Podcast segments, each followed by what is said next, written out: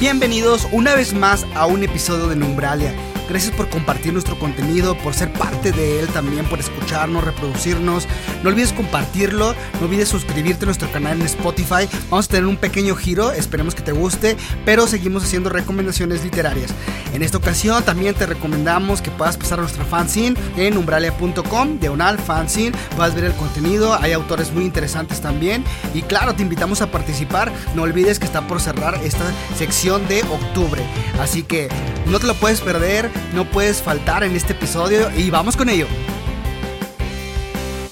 Para esta sesión leímos de Octavio Paz El laberinto de la soledad.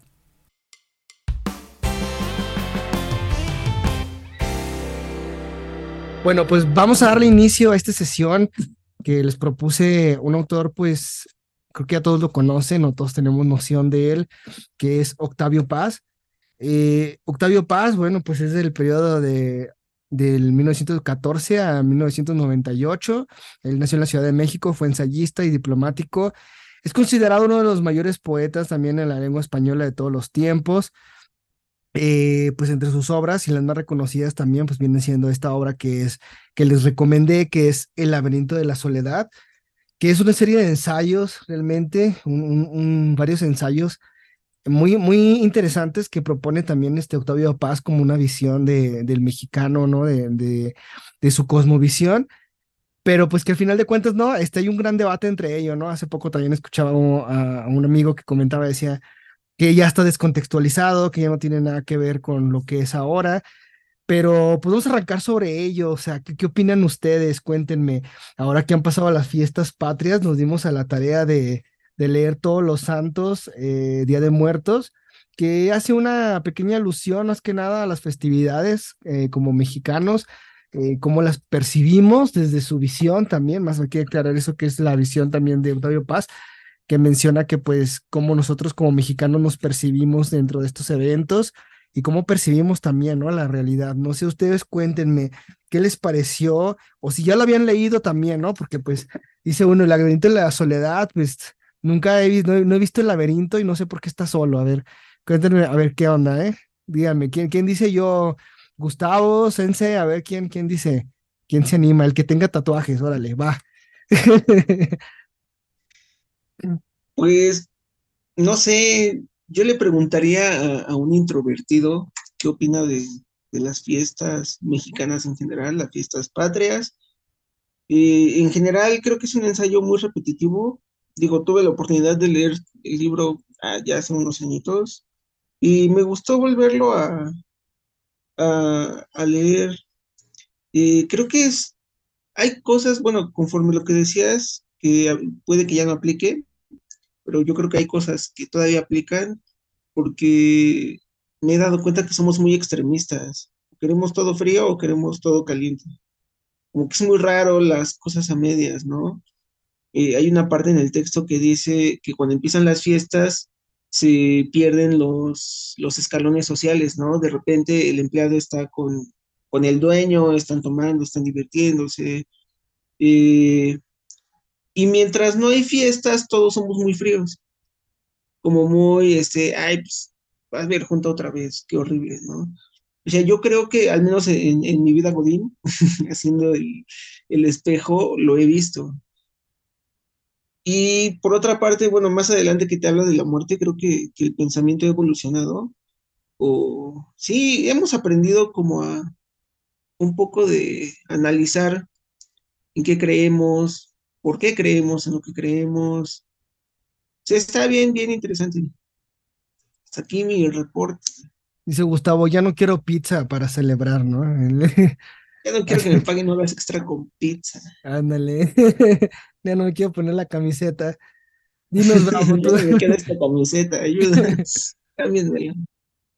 Dinos, Bravo, ¿qué, ¿qué, te pareció esta, esta visión que da Octavio Paz como pues esta cuestión de, del mexicano, ¿no? De una necesidad de tener un momento eufórico en donde pueda explotar, ¿no? Eh, de sacar todo, de ser el mismo, como hace poco, pues acabamos de pasar estas festividades, ¿no? No coincido en que sea un texto desactualizado, ¿no? Por ejemplo, este, porque creo que Octavio Paz tiene como que la base de la mexicanidad, lo que en esencia con ese nacionalismo ramplón nos hace mexicanos, esas festividades en que todos somos guadalupanos, esas festividades en que todas las ciudades tienen un santo patrono, ¿no? Ahorita se viene la feria de aquí y todo mundo vuelto loco con los anuncios de quién va a ser en el palenque, quién va a ser en el teatro del pueblo, si vas a ir a tomar ahí, a qué bar vas a ir a tomar a la feria.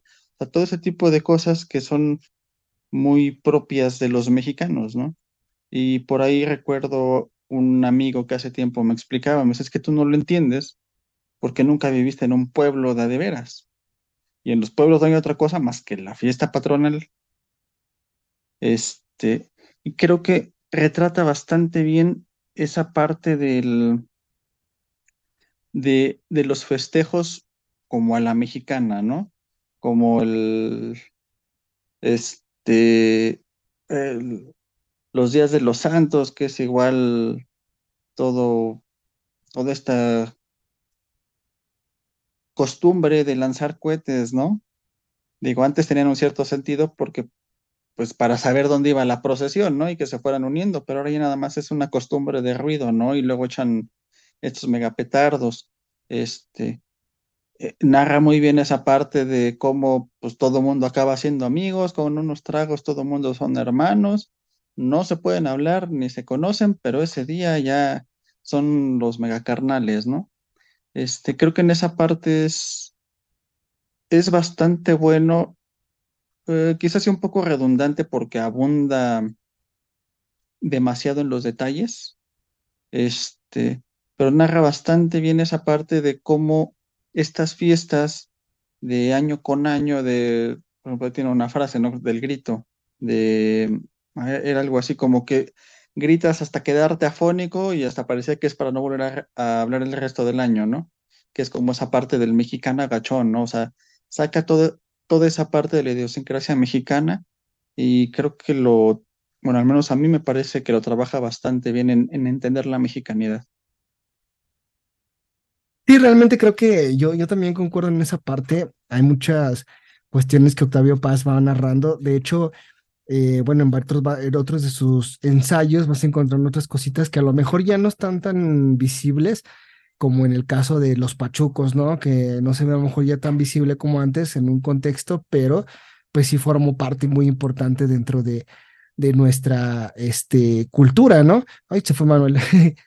Este, no sé, Bravo, perdón, eh, ahorita sin querer te robaron la palabra, pero échale, échale, Bravo, échale, cuéntanos, dinos, ¿qué te pareció? Y, y si estás de acuerdo también a lo mejor con esta visión. Que me comentaba hace rato que un amigo decía, ¿no? Que a lo mejor hay ciertas cosas que están des, de, desactualizadas, ¿no? A ver, cuéntanos. Es que creo que el tema es más amplio, porque todo este ambiente yo siento que también se realiza en conciertos, partidos de fútbol, cuando acaban, marchas del orgullo, bueno, cualquier tipo de marchas en general, los carnavales que hay en los pueblos, siento que se crea este ambiente de camaradería que normalmente no habría. es como si fuera contagioso. No nada más se limita a las fiestas. Y digo, bueno, ha de ser de todo el mundo, no nada más de México pero sí me ha tocado ver en los pueblos que para ellos es muy, muy importante las fiestas, porque sí han dicho que, como el ensayo dice, que se gasta mucho dinero y que sí ha habido propuestas de este año no hagamos fiesta y el mismo pueblo se enoja y dicen, ¿cómo no va a haber fiesta? y la hacen de todos modos aunque no tengan dinero, porque yo sé que sí se gastan mucho en la quema de castillos y ahora sí que al pueblo no le importa con tal de que haya fiestas. Que, por ejemplo, los carnavales que hacen a principios de febrero, ahora sí que todo el mundo se disfraza como tipo Río de Janeiro. y dices, a lo mejor si nosotros vamos, no lo entendemos al 100, pero para ellos es todo. Pero sí siento que, vaya, hemos avanzado tanto que este sentimiento ya no es solo de las fiestas, ya es de muchos eventos en generales.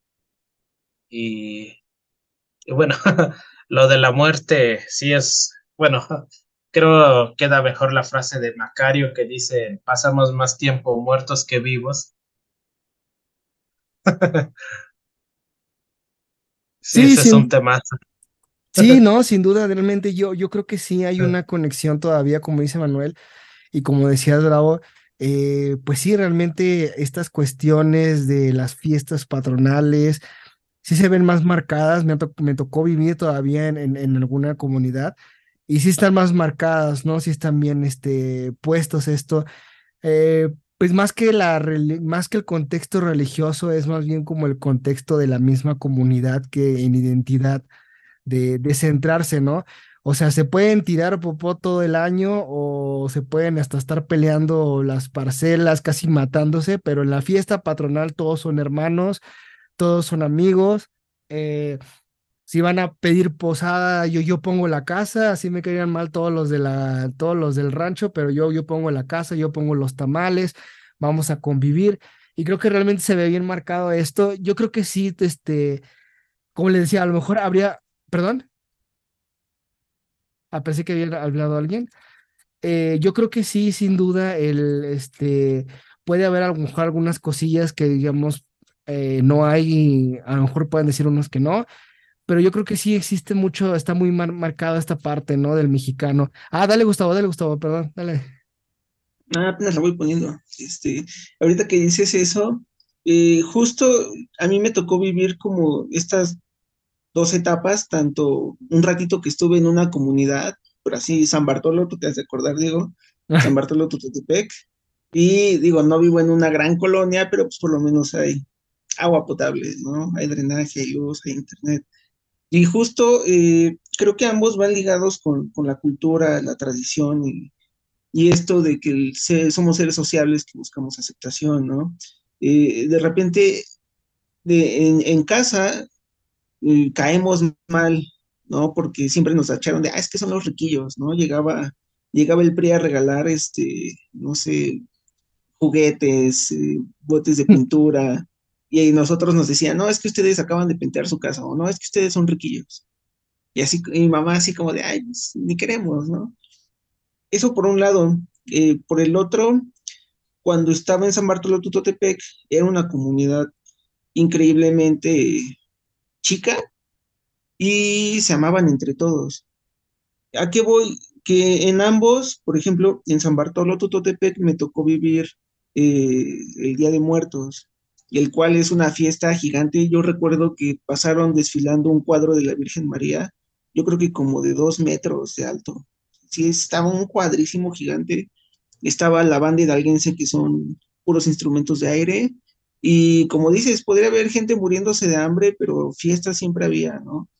Mi vecina que estaba ahí de, nah, es que este vecino es esto y este es aquello, y la habías gritando y bailando en la fiesta. Eh, todos se, se, juntaban para... Hay una tradición allá que ya no es tan radical como antes, donde desentierran a los muertos, pero ahora pues, tienen que pasar 10, 15 años a que se descompongan.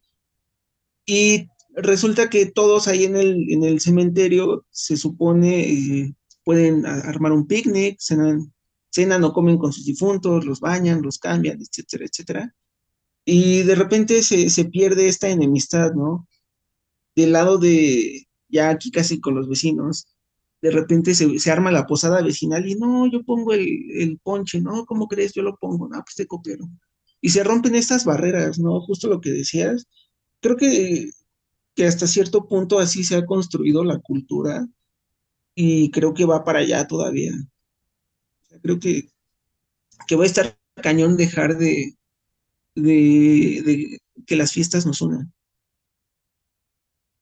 Sí, de hecho, como dice, como dice Bravo, yo creo que incluso no exactamente en las fiestas, pero hasta en cuestiones, ¿no? Que ya van a pasar movimientos, marchas, protestas, eh, de cierta manera, la, creo que ahí es donde los mexicanos decimos, afuera de las ideologías ya no importa nada eso, importa por lo que estamos unidos. Entonces ahí es donde, que es algo que se ha como rescatado, ¿no? Y que se ha marcado mucho también hasta en los medios, hace como tres, cuatro años, no me acuerdo, si fue aquella vez del, cuando tembló, ¿no? Que, que, que este, cómo se hubo una unión, ¿no? independientemente, a lo mejor los negocios que le tiraban agua al, vagabundo, pues ahora le daban de comer, ¿no? Y, ajá, entonces todo esto se empezó como, hay una unión, pero pues no sé, que de cierto modo pues lo retrata, ajá, lo retrata este Octavio Paz, yo creo que lo deja claro, creo que sí es una visión muy general, pero sí es, sí todavía creo que sigue vigente, al menos en este ensayo de, de todos los santos días de muertos, yo creo que todavía sí, digo, habrá algunos ensayos que a lo mejor ya no pueden aplicar ciertas cosas porque ya no están como tan marcados, pero habría que analizarlos también, ¿no? Al final de cuentas, la visión de Octavio Paz también, pues, es una visión eh, de él, ¿no? Que él percibe también y que nos pone, y que realmente pone, pone muchos debates, ¿no? De hecho, se han formado muchos debates a través de este libro, por lo mismo de que, pues, son ensayos. Entonces, es justamente lo que también Octavio Paz busca, ¿no? Que es este, despertar esta crítica, ¿no? Auto, autodescubrirnos también, ¿no? Porque como decíamos, lo vas leyendo y te vas acordando, ah, no manches, conocemos la fiesta de acá, sí es cierto, eh, nos unimos, hacemos esto, gritamos, compramos todo. Resulta que a lo mejor no soy tan, tan de fiestas y ya pues me uno con la comunidad y empiezo, pues, ah, está chido que hagan esto y lo otro y empiezas a a, inferir ya en esas actividades, ¿no? Y bueno, ya como decíamos, ¿no? Viene el Día de Muertos, que también viene a justamente remarcar algo muy importante también de nuestra cultura y más que nada aquí en Hidalgo, pues bueno, viene más que esta, esta parte cultural que es el chatolo, ¿no? Que en varias comunidades también son, son mega eventos, o sea, son eventos eh, grandísimos en los que, como decía Bravo, ¿no? A veces no hay mucho en las comunidades, pero sí se gasta en este tipo de cosas, ¿no? que los caminos, los recorridos, decorar toda la, todo el pueblo por los turistas, mostrar una identidad también dentro de, de, los pueblos, ahora que son pueblos mágicos. Entonces, sí es algo muy eh, que, que creo que todavía sigue marcándose en la actualidad y, y, que sí es muy atinado de cierto modo lo que menciona Octavio Paz.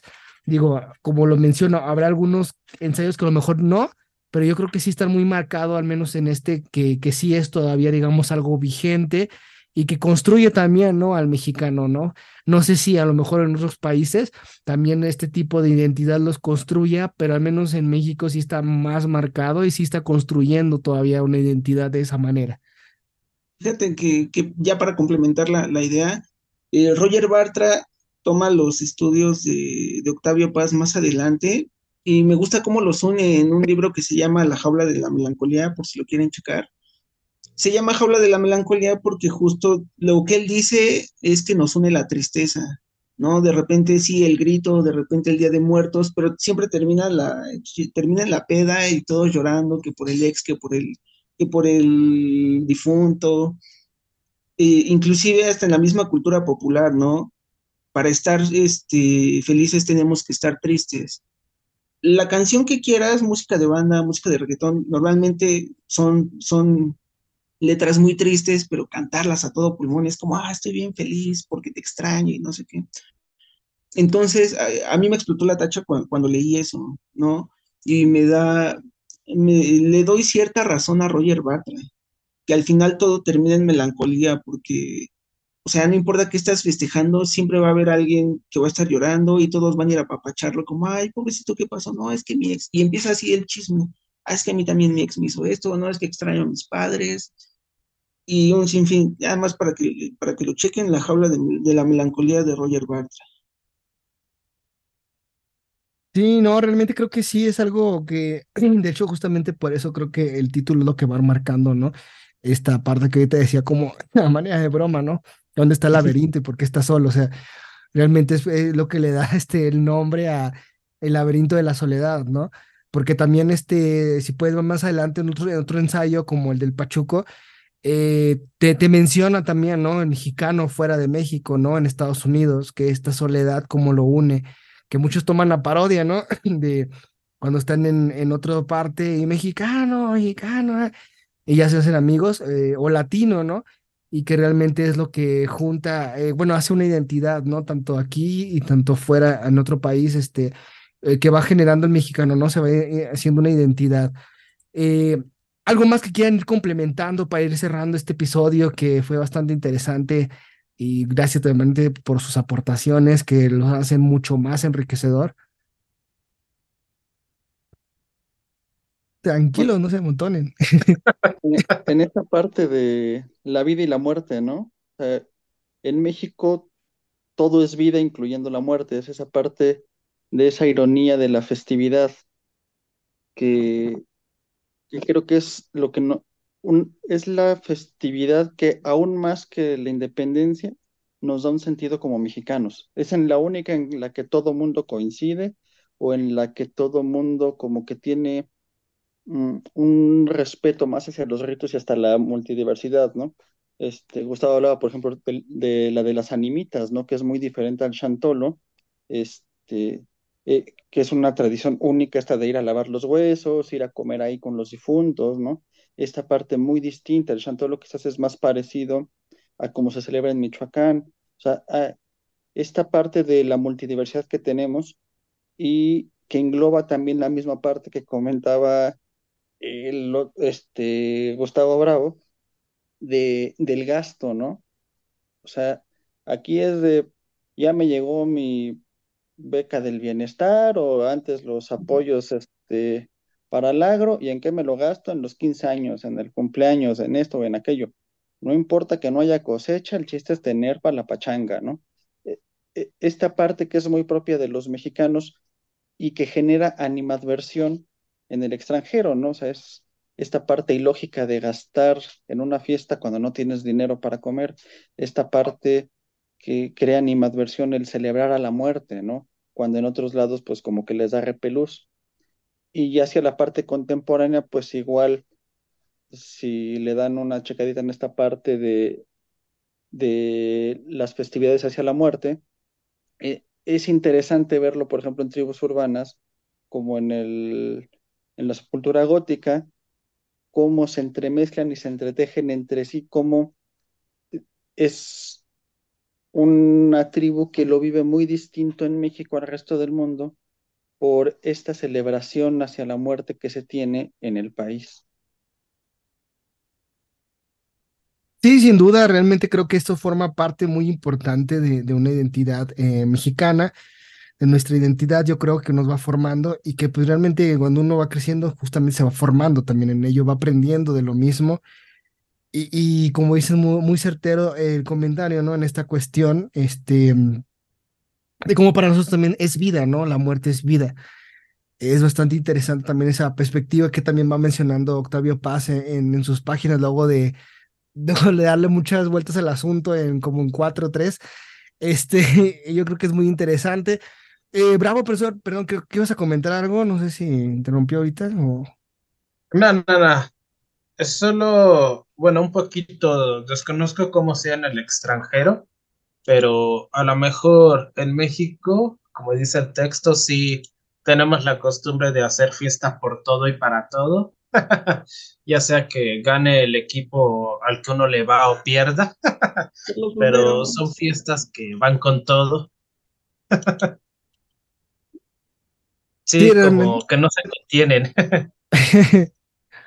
Por todo hay que festejar, dice. No, sí, realmente es una parte muy interesante y yo creo que también hemos visto en varios, eh, pues, no sé cómo se llaman, no sé si decirlo influencers o este, estas personas que también han hecho contenido en YouTube, en TikTok, diferentes plataformas que han visto la comparación de sus países con nosotros y creo que es una, es una, es un elemento que siempre está ahí, ¿no? Las fiestas, y, que también ellos pues se sorprenden, ¿no? Échale, Gustavo, échale. Eh, bueno, yo quiero cerrar, justo creo que coincidimos entre que, Octavio Paz le daba muchas vueltas, pero creo que tiene lógica porque pues somos un país multicultural y creo que encasillarnos en, un solo tipo de mexicano, pues es imposible, ¿no? Eh, me ha tocado escuchar comentarios de extranjeros que de repente llegan y, ay, no manches, ¿a poco aquí celebran como en Coco, ¿no? La película de, Disney. Y yo le digo, no, o sea, no más en el sur del país, ¿no? Que si no me equivoco es como muy de Oaxaca esto de los alebrijes. Eh, vaya, inclusive en Hidalgo, pues de repente las tradiciones son muchísimas, ¿no? Creo que solo en Pachuca conocen las chalupas, ¿no? Ni siquiera en Tulancingo, ni en Actopan, mucho menos en la Ciudad de México. Entonces, eh, pues justo creo que, hablar del mexicano es, es, rico, es interesante y es un tema de nunca acabar, ¿no? Porque en, cuando encontramos, no sé, la, línea, ¿cómo le dicen? La línea negra, la línea roja, ya evolucionamos, ¿no? Y ahora somos más diferentes, pero dentro de cada esfera social hay una diferencia que nos destaca más, ¿no? Así que, pues, viva México, con eso cierro. Dice, viva México, vamos a dar el grito aquí en, en Umbralia. Aquellos que no lo dieron, que no se pueden salir. A comer burritos y chihuahua. Ándale, ¿no? Bien mexicano. Bien mexicano, los burritos. Una tostada con, con carne. No, realmente creo que sí, este, me, ha gustado esta sesión por esta parte, ¿no? De que, y quería tocarla justamente ahorita que pasó, ¿no? La fecha, este mes patrio que le llamamos, eh, esta noche mexicana en México, siendo mexicano, este, realmente es muy interesante en que nos vestimos de mexicanos y, y pues realmente pues que lleva a generar una la comunidad, ¿no? Y se pudo ver hace poco, este 15 de septiembre, se pudo ver, ¿no? Como realmente eh, la, la, bueno, ¿cómo se llama? Este, la aglomeración, ¿no? Para este evento y que se genera pues todo a nivel este, nacional. Este, pues yo realmente nada más puedo decir que muchas gracias por sumarse. No sé si quieran incluir algo antes de ir cerrando ya la sesión, algo que fueran fuera de esto, quieran comentar. Tenemos como 10 minutos, 5. Y si no, nos vamos. Pues los espero ahí en Movie Read, Club de Lectura. Hay fanzine, hay convocatoria, todavía están a tiempo. Eh, temática de terror. Eh, y ya, síganos en arroba Club todas las redes. Ahí hacemos cosas extrañas, divertidas. Tenemos Club de Escritura también. También estrenamos un episodio interesante sobre el mito de Miguel Hidalgo y Costilla. Chéquenlo. Y de mi parte es todo. Dice que nunca existió, dice. Era un invento de los papás. los héroes. Este. Otra parte importante de la mexicanidad, ¿no? La creación de héroes. Claro. También. Como tener a, a unos jóvenes, alguno contra adolescente, castigados por borrachos, y que se convirtieron en héroes con el paso del tiempo, por el simple hecho de estar ahí, por martirizar, o sea, simplemente por buscar esta construcción de héroes de los que carecemos, ¿no? Pero como una, como una nación necesita héroes para sentir un sentido de pertenencia y decir, wow, soy mexicano, gracias a, aquí un señor loco se subió a una iglesia a gritar, viva México, pues cualquiera lo puede hacer, ¿no? Pero porque es muy importante. intereses. Claro, al final un señor que buscaba intereses para lugares políticos, pues se sabe que tienes que hacer ciertas cosas. Ahí lo No por dejamos, nada- ahí hablamos. No por nada tenemos el dicho de ya te hizo justicia la revolución, ¿no? Para cuando alguien como que de repente tiene un subidón en su estatus y es de, ah, te hizo justicia la revolución, ¿no? Porque es esta parte que tenemos normalizada, ¿no? Como el- la del que no tranza no avanza. Claro. Sí, de, de eso hablamos un poquito más en el episodio de esta semana. Sacamos ahí en. Y la neta se lo, lo van a disfrutar mucho como nosotros lo disfrutamos. Dice Gustavo, que aquí no se hable, pasen a escucharlo, dice. Sí, pues, pues, lean, lean la- a Francisco Martín Moreno, se llama 100 mitos de, de México. Y hay otro libro que se llama Los mitos que nos dieron patria, pero no me acuerdo del autor. Ese se los debo. Es ahorita Pero, aquí en los comentarios aparecen los, los nombres y la sesión para escucharlos. El. Exactamente. Ahí se los dejas, Diego. Si no, la gente te va a linchar. Muy a la Ah, bueno. mexicana. Ahí voy a dejar el, ahí voy a dejar el, el link de Gustavo para que puedan Con entrar al link de las lecturas.